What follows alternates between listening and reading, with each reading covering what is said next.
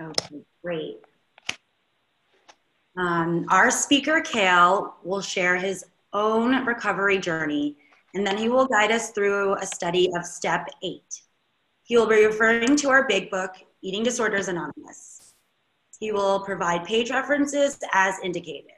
There will be some time for questions and member sharing after Kale finishes. Some members might find that the book is much easier to follow if using a paper version of the book.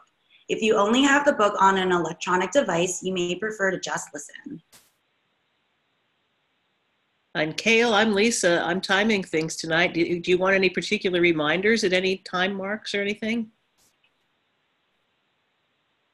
Oh, uh, you're still muted, it looks like, Kale.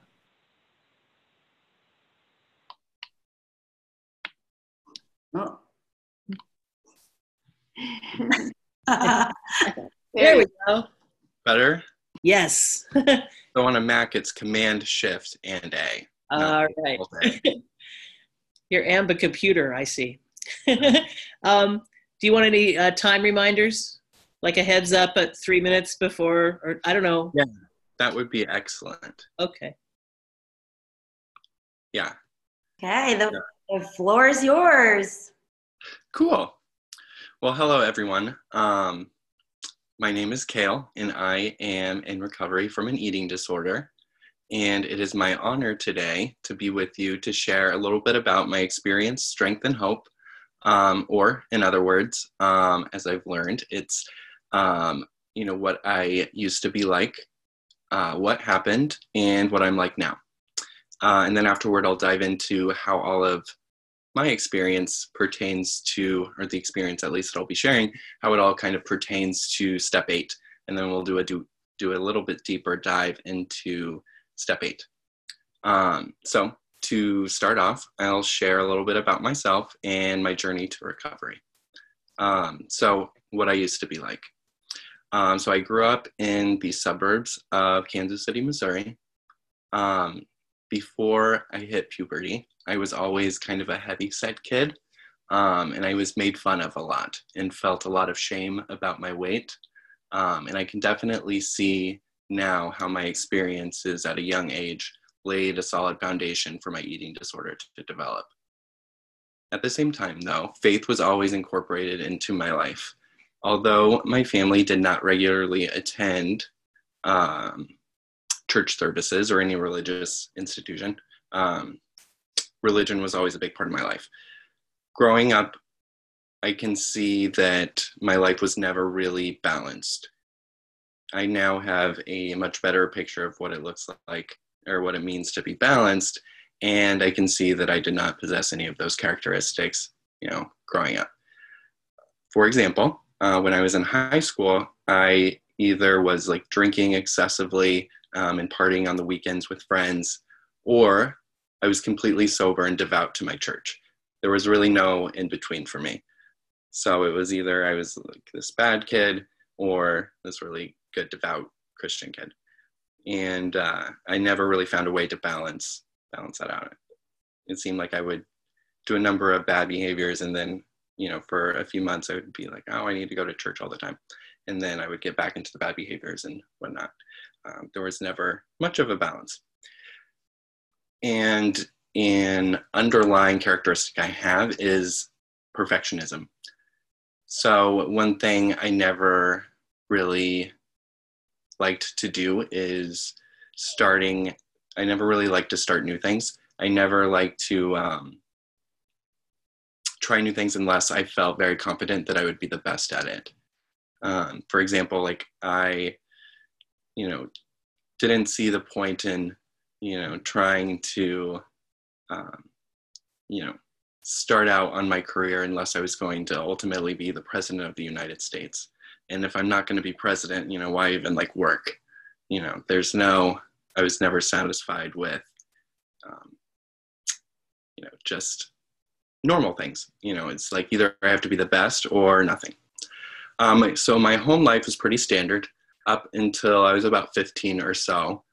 My um, at that time, my parents got pretty deep into drugs, um, and my mom was forced to go to rehab a few times, and my dad continued to abuse drugs, and that was kind of uh, a rocky point in my life. Their split ultimately was pretty traumatic for me. My dad was very physically abusive, and my mom had to go to the hospital a few times because of the abuse. Ultimately, my mom and my little brother and I escaped that situation by moving to Arizona back in 2008. Um, and it was very difficult for me to move to a new state from Missouri um, into a new high school. It was my sophomore year of high school. Um, I didn't have many friends, or I didn't have any friends when I started, um, and I never really made that many either. Um, instead, I worked over, usually typically over about 40 hours a week um, at a local Chili's. Um, and while at Chili's, I uh, made friends there, and a bunch of the servers there always seemed to be on one diet or another. And I remember that when I um, and I remember that when I was 16, I started my first extreme diet, and uh, it was sort of a way of fitting in. That was a way that I bonded with the other people. Um, they were all older than me. Like I was just a high school kid who was bussing tables, and the servers were all, you know, in their, you know, some were in their 30s, some were in their 20s. Um, not very many teenagers, but it was my way of fitting in with them. Was like kind of um, doing these extreme diets. And another way um, of fitting in is smoking cigarettes. So when I was 16, I started to smoke cigarettes because everyone else did. And full disclosure, I still smoke to this day, and it's something I regret deeply. But um, I always wanted to fit in, and I always wanted to be well liked and popular. In a sense, I felt that being thin was a, uh, was a necessary prerequisite to fitting in or just to being liked. My weight, however, became less of a concern after I grew several inches in high school it seemed like my body had its own agenda and it didn't matter what I ate. So I would say it was pr- like I was a pretty normal eater for a couple of years uh, after, you know, I kind of thinned out from from growing, and um, so weight like became you know less of an issue for me. Um, but um, as I graduated high school and started college at Arizona State, um, things took I would say a dramatic shift for me when I was a sophomore in college uh, one night after the Super Bowl that year, I was sexually assaulted by a gentleman in a fraternity who was ashamed of his sexuality. And in that situation, I was completely powerless and felt as though I had lost all control. Um, my natural instinct at that time was to turn to eating disorder behaviors, specifically those um, that have to do with bulimia. Uh, you know, acting out in eating disorder behaviors that uh, became my solution. Uh, those per, those behaviors progressed over several months until I moved to Washington D.C. as a program as part of a program at ASU. Um, I remember acting out my behaviors in the U.S. Senate building and feeling so ashamed after I think a Senate staffer heard me, um, and I decided that day that I would stop um, I felt very embarrassed. Um, know, and so I spent several months in what I thought was recovery, mostly running off of self will. Then, after returning to Arizona to finish college, after my semester long program in DC, I was introduced to a prescription drug that many of my peers used to help study. For me, it was completely it completely removed my appetite and gave me an abundance of energy, so I didn't have to sleep as much either. I felt like Superman when I was on this drug. After graduating from ASU, I started my first job in Midland, Texas. There, I couldn't get the drugs, so I found a doctor and I lied to him. Uh, I said that I had been on this medication since I was a wee lad and that I needed it to help me focus and that it was just a normal thing uh, he believed me ultimately, and I was prescribed the medication. Um, this medication carried me through the first years of my career, including my move to Los Angeles, which occurred after about eight months in Texas. So I'm moving around a lot um, during my story. It's part of my experience. So I would have to say that my eating disorder really thrived in Los Angeles. Um, I feel like everyone there, in my, I hate to say everyone, but in my view, people, a lot of people, uh, were very focused on the diet culture and having the perfect body, having a great job. Um, you know, and that really fueled my perfectionism and my competitiveness. And I really wanted to keep up with others. I feel like I became very materialistic in Los Angeles, and I kind of lost sight of, you know, my Christian values that I feel like I was raised with. Um, eventually, the firm that I was working for at the time announced plans to expand into Phoenix, um, and I was asked to lead that initiative. So, because of my experience here, my family's here, I went to college here, I went to high school here, um, I have roots here. So, given my knowledge of the Arizona market, I made the move back to Arizona. And shortly after I returned, uh, my body started to shut down. Uh, my medication was no longer giving me that energy boost that it once did. And uh, it didn't matter how much I took. It did not matter like how much coffee I had. It didn't matter what I did. Um, I had no energy ever. And my depression um, was escalating to a point that was very concerning. Um, at this time, I was receiving a lot of comments from people about my weight and decided to take it upon myself to eat more. I thought that I could get my way out of my eating disorder, sort of how I, um, you know, overcame, in a sense, bulimia. Um, if I could conquer one form of the eating disorder, I thought, you know, I can conquer the other, and the other, and the other after that. Um, it seemed like my eating disorder would take many different forms. Um, if I like conquered, in a sense, one version of the eating disorder, another one would would come up. So what happened? So that's what I used to be like. Uh, what happened? Um, I had moderate success in gaining my weight back, but found that the more weight I restored, the worse my mental health became. For all of the years that I was, you know, under eating, um, I became very numb, and that was a comforting feeling. It was a uh, you know a suppression of a lot of emotions, a lot of things that I never dealt with. Um, you know, it was like I said, like my eating disorder was my solution to some things that had happened. Uh, I was chronically anxious, depressed, and still lacked the energy and motivation that I once had, even though I was, you know, technically weight restored.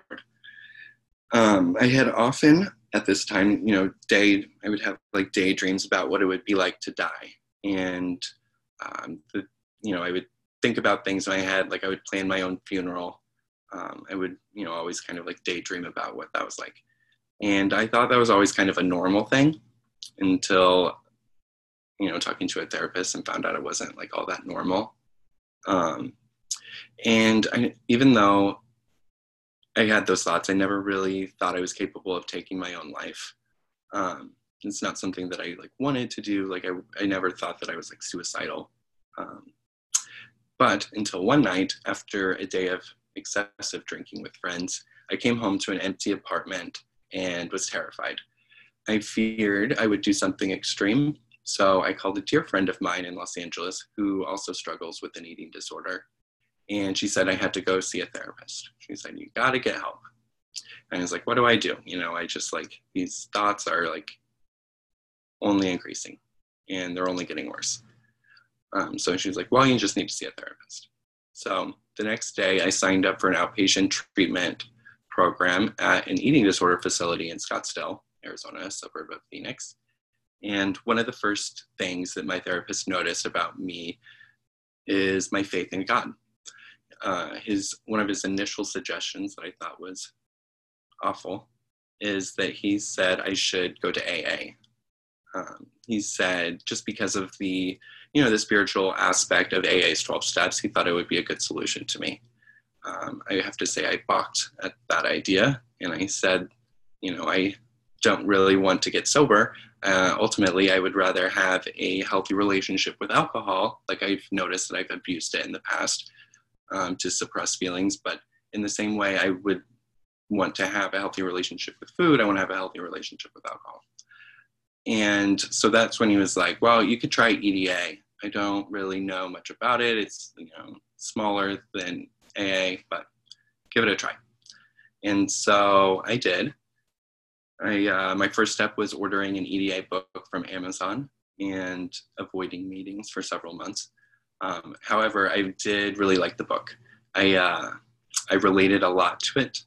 And I found um, that, you know, some of the stories, like, for example, uh, Giselle's story, um, Giselle's story of hope um, is one that I related to a lot. And um, so I ultimately made the decision to go to a meeting one Thursday, and uh, I loved it. I loved the experience. I loved the fellowship, and uh, continue to go. Like I, I have to admit, actually, my second meeting didn't come until a few months later because I was invited to participate in the softball league that was also on Thursday nights. And I was like, well, that's a sign that I should not go to EDA, but instead hang out with my friends and play softball. So I did not go back to EDA after my first meeting for a while. Um, but at the same time, my depression was increasing. I was miserable and I was exhausted. And I was ready to feel better, so much so that I eventually became willing to do anything. And that included going to EDA. So I ultimately went back to EDA after probably about two months after my first meeting. And I made a commitment to myself that I would attend three meetings a week because at this time I didn't have great insurance. It was enough to cover my individual therapy. Well, I mean, I still had a co-payment, um, but I couldn't afford much more than that. So my therapist suggested a higher level of care, but I just couldn't afford it. So I created my own IOP, intensive outpatient program, by attending three EDA meetings a week and working the steps with a sponsor. And I continue to go to individual therapy once a week. Uh, recovery, in a sense, kind of took over my whole life, and slowly but surely, I started to find speed, find peace. So, what I am like now. Um, so we'll get there next week when we talk about step nine, I'm sure. But I feel like, in all honesty, I am living the ninth step promises. Um, it talks about in the ninth step promises that you know we know peace and we comprehend the word serenity. And uh, my whole attitude and my whole outlook on life has changed. Um, I feel like I know that I'm in recovery because I no longer want to die anymore. That's no like I no longer have those fantasies of my funeral. Um, I no longer have those thoughts. So, um, whereas my career in material success was once the higher power, if you will, I served, I've since reconnected with the God that I knew my whole life. And I have committed to serving Him and the people about me. Service and the attitude of gratitude are the keys of my life. For the first time in my life, I feel like I found balance. I can, I met my goal. I feel like I have a healthy relationship with alcohol. Alcohol. I feel like I can still drink in moderation with my friends while ensuring I still attend Sunday Mass each week. Um, whereas like before, it was either like one or the other. Either I'm going to be, you know, on some bender or I'm going to be in mass every day. But now I go once a week and I still, you know, drink in moderation. It's just an example. And um, to this day, I still attend at least one EDA meeting a week, and I'm working with several sponsees. And I continue, I feel like I continue to give back to the program that gave so much, that has given so much to me um, I think I mentioned this. I feel like I realized that I was in recovery when, um, you know, I don't want to die anymore. Like I view life completely differently. Like the ninth step promises says, like our whole attitude and outlook upon life has changed. So in my case, like life is no longer something that I just endure. Um, it's not a burden, but you know, kind of an exciting journey full of opportunities of of growth if you will. So I feel like the place where I'm in now is one that is full of peace, which I really appreciate. One of the keys to my recovery is step eight. So I'm going to transition from my story and talk to you a little bit about step eight and how I have applied that to my life and how it's played a role in my, recovery. So the steps are definitely what I credit for give for bringing me to this place of peace that I'm in now. And um, step eight plays a big role in that. So, step eight, I think we'll go ahead and read it. It starts on page 179. It's actually in multiple places in the book.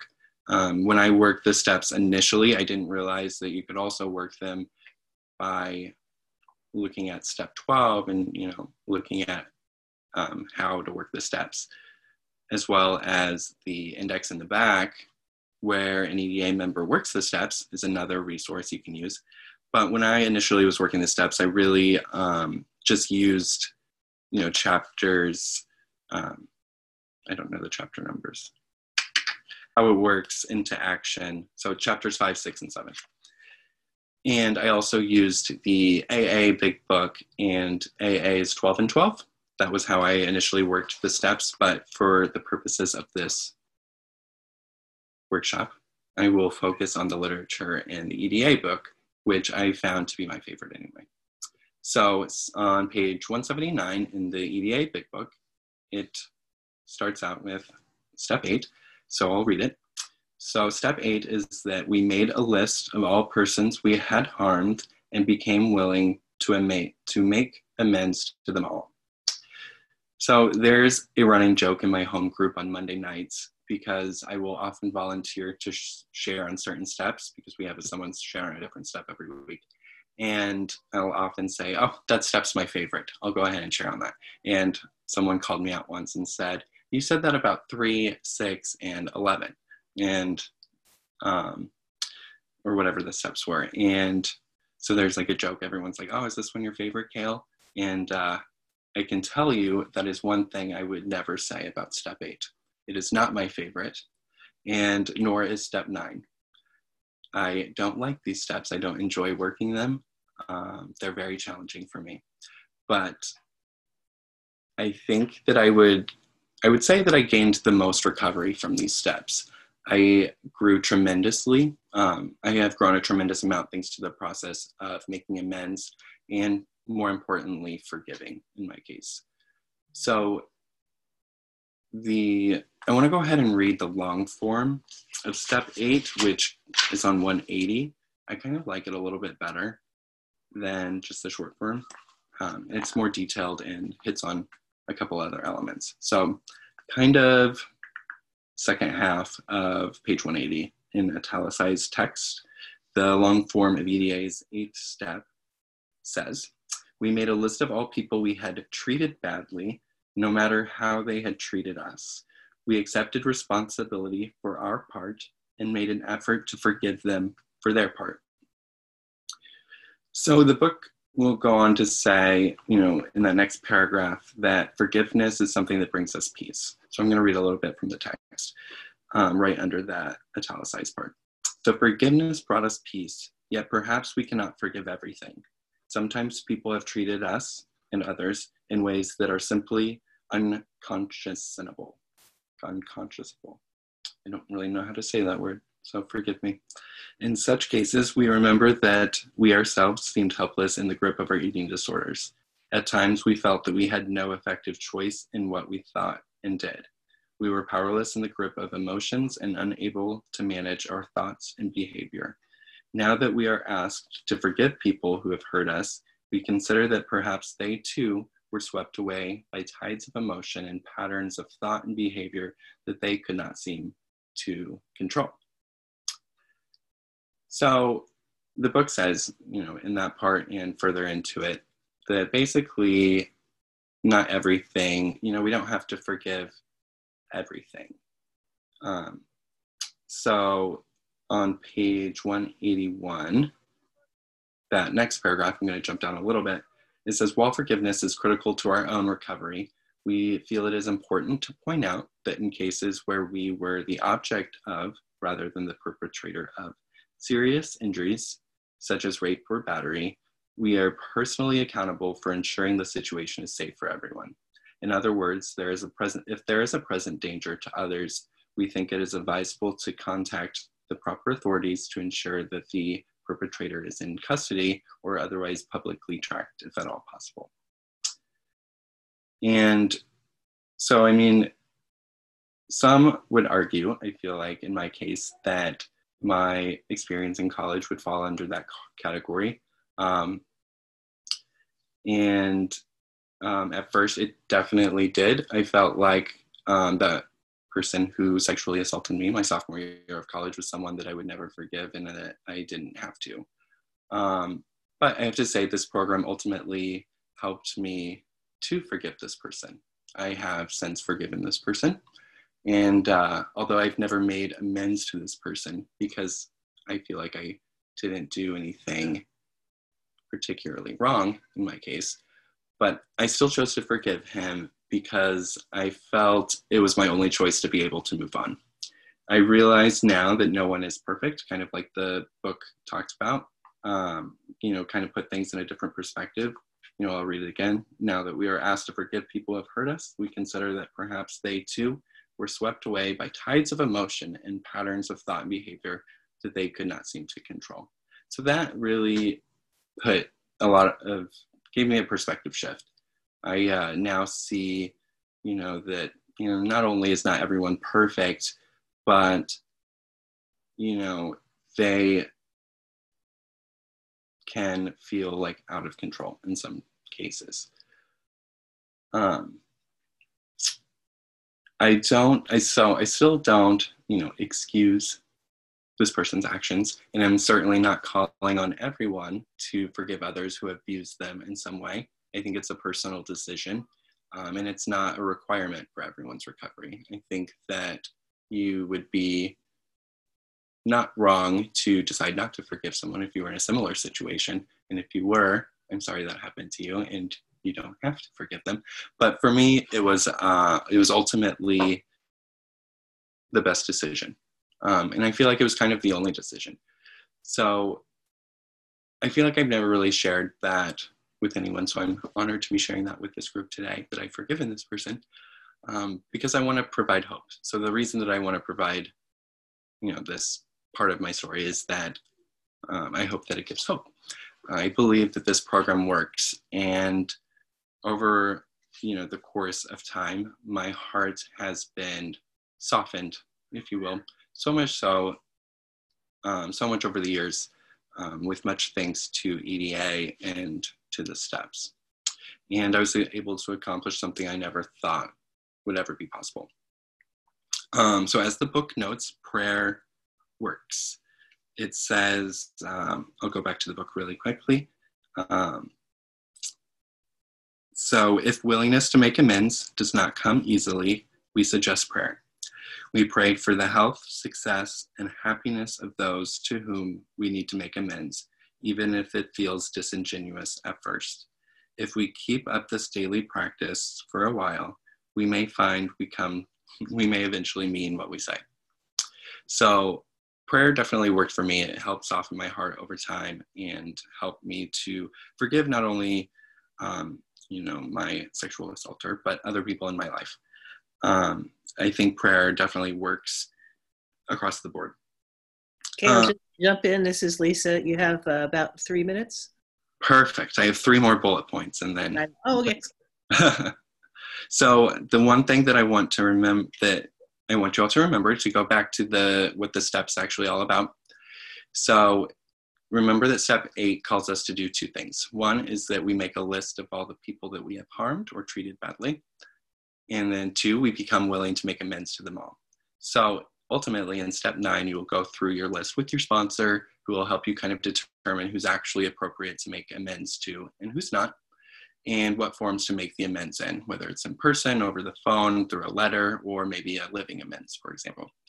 So my best advice as a sponsor to those is to to those working the steps is to not try not to get too caught up in the actual process of making amends while you're working step eight. Uh, remember that that comes in step nine, and so we're trying to remember to take you know this program and with any step you can apply this advice, but uh, particularly with step eight, um, you know I try to focus on one step at a time and just make your list.